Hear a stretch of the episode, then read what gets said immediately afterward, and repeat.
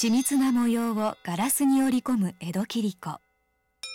華やかに輝くこのカットグラスは今も昔も人々の心を引きつけてやみません。江戸切子の代表的な色の一つが澄んだ濃い青。この青は瑠璃色と呼ばれ長く愛されてきました。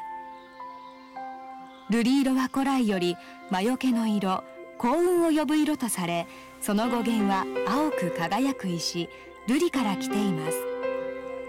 後にこの色に合わせて作られたガラスも瑠璃と呼ばれるようになりました。江戸切子の始まりは年代で言いますと1834年江戸の、えー、日本橋の大伝馬町というところで、えー、加賀屋久兵衛という人が、えー、ガラスに、えーまあ、彫刻を施したと。それが始まりと言われてます、えー、今我々はじゃあその加賀屋久兵衛の流れをずっと組んでるかというとちょっとその辺があの文献的に曖昧なところがあります。それで今我々は親方をたどっていきますと明治15年の品川品川にある官営のガラス工場品川ガラス製作所というところへ行き着きます。そこへイギリス人のホープトマンっていう方を招聘してそれで、えー、日本の親方十数人を集めましてそのホープトマンから、え、技術を、え、カット技術あるいはグラビールの技術を伝授されました。でその十数人の親方が全国に散ってその弟子を育てでそれがずっと今に続いてます。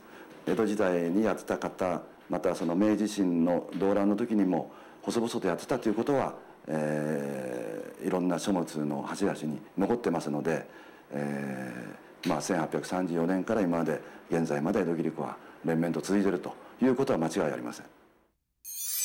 江戸切子の元になるのがこの色着せガラスと呼ばれるものでこれは透明のガラスに着色したガラスを薄くかぶせたものです。これはどうやって作るのでしょう。その手間暇のかかる製造工程を覗いてみましょう。江戸切子で使われるガラスはソーダガラスやクリスタルガラス。そのガラスの材料はこのバッチと呼ばれる粉でこれらの物質が調合されたものです。鉛を含めたものをクリスタルガラスといいガラスの輝きが増します。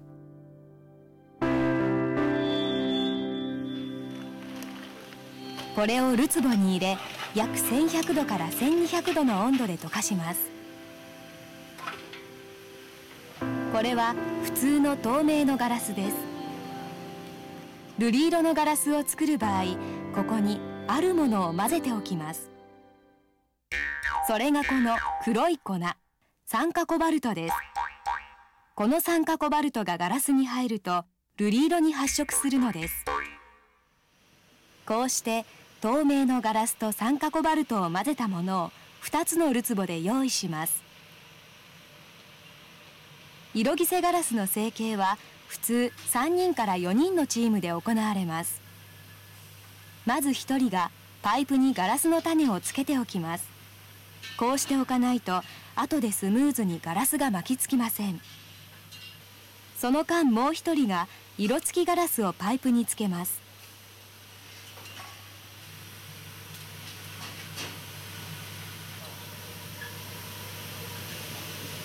これを型に貼り付けます。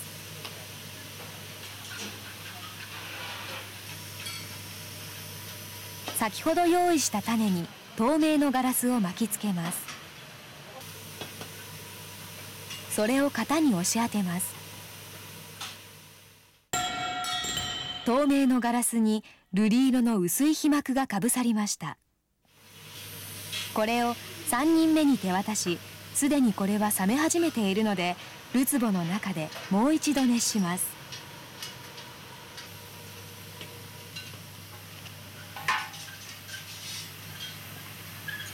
そしてこれを容器の型に押し当てて形を整えていくのです。これが3人の連携で手際よく行われます。しかし室温で急激に冷めたガラスは固まり方にムラができとても割れやすいものになります。そこで再び500度以上に熱して約2時間かけてゆっくり冷まします。こうすることでムラなく原子構造が安定し耐久性が出るのです。しかしこれは次の工程に耐えるようにするためです。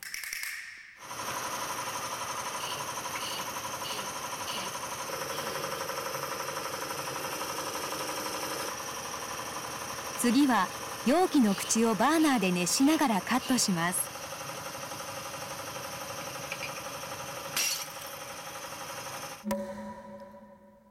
凸凹になっている口の部分を磨きます。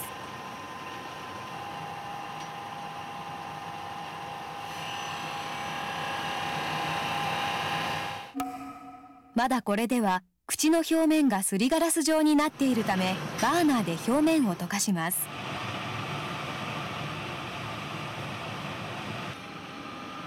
これで形は完成ですが熱したことでまたガラスが不安定になり割れやすいものになっています。そこで再び500度以上に熱してまた2時間ほどかけて冷まします。このようにして手間暇かけて江戸切子の材料が出来上がります。ここでガラスに酸化コバルトで色がつく様子を実験してみることにしましょう。ガラスと同じ材料を用意します。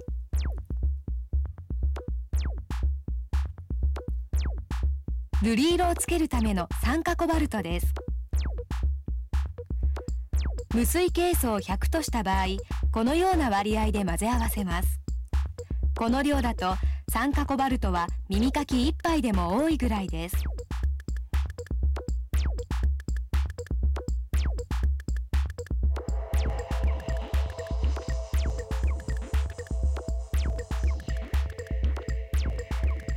これを炉の中で1200度で熱します。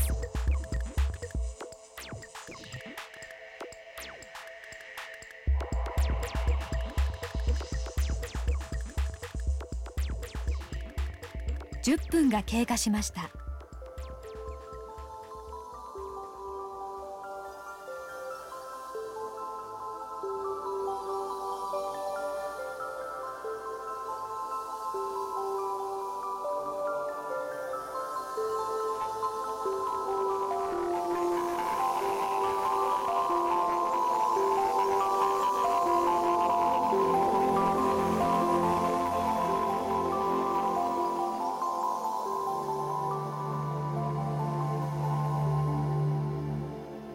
瑠璃色が現れました。ちなみにガラスに酸化コバルトではなく二酸化マンガンを加えると紫に。クロムや塩化銅を加えると緑に。銅を加えると赤に。そして酸化銅では水色に発色します。色それぞれに着色剤があるのです。ではこのガラスからどのようにして江戸切子が生まれるのでしょう。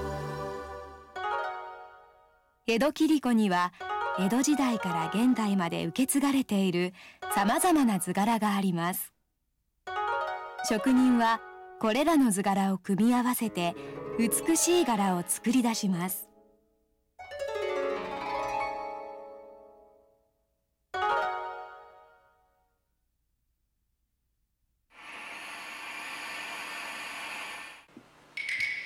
伝統工芸士難波久二さん。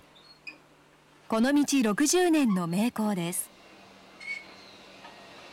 桐子の作業は図柄を入れる場所に目安となる印をつけることから始まります。この印を頼りに砥石で線を削り込みます。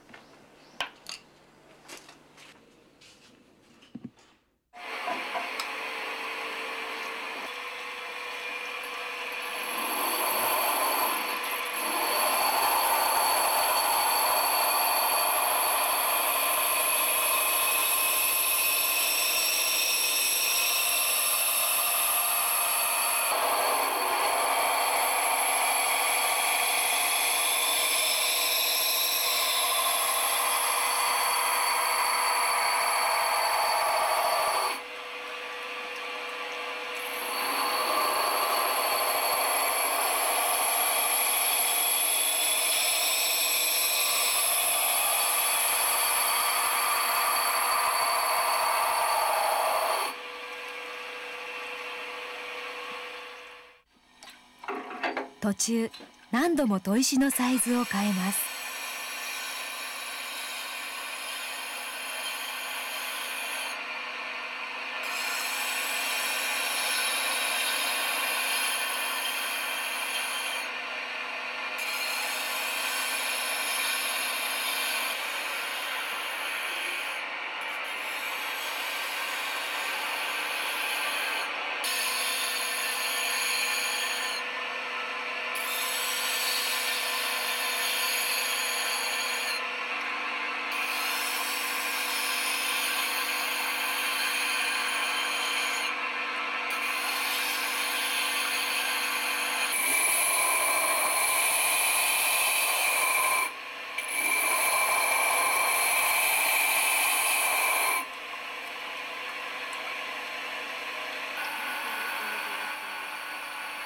粗く削った部分を整えていきます。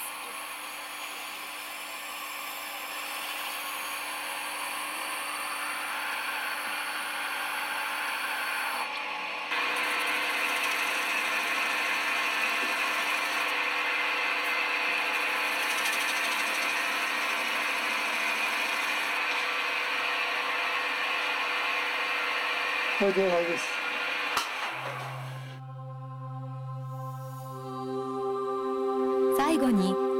不透明になっている表面に磨きをかけるとガラス本来の輝きが現れ完成です。江戸時代から受け継がれた伝統の技そして粋の文化は今も私たちの生活に息づいています。まだ一般の方がガラスに対する知識って非常に浅いです。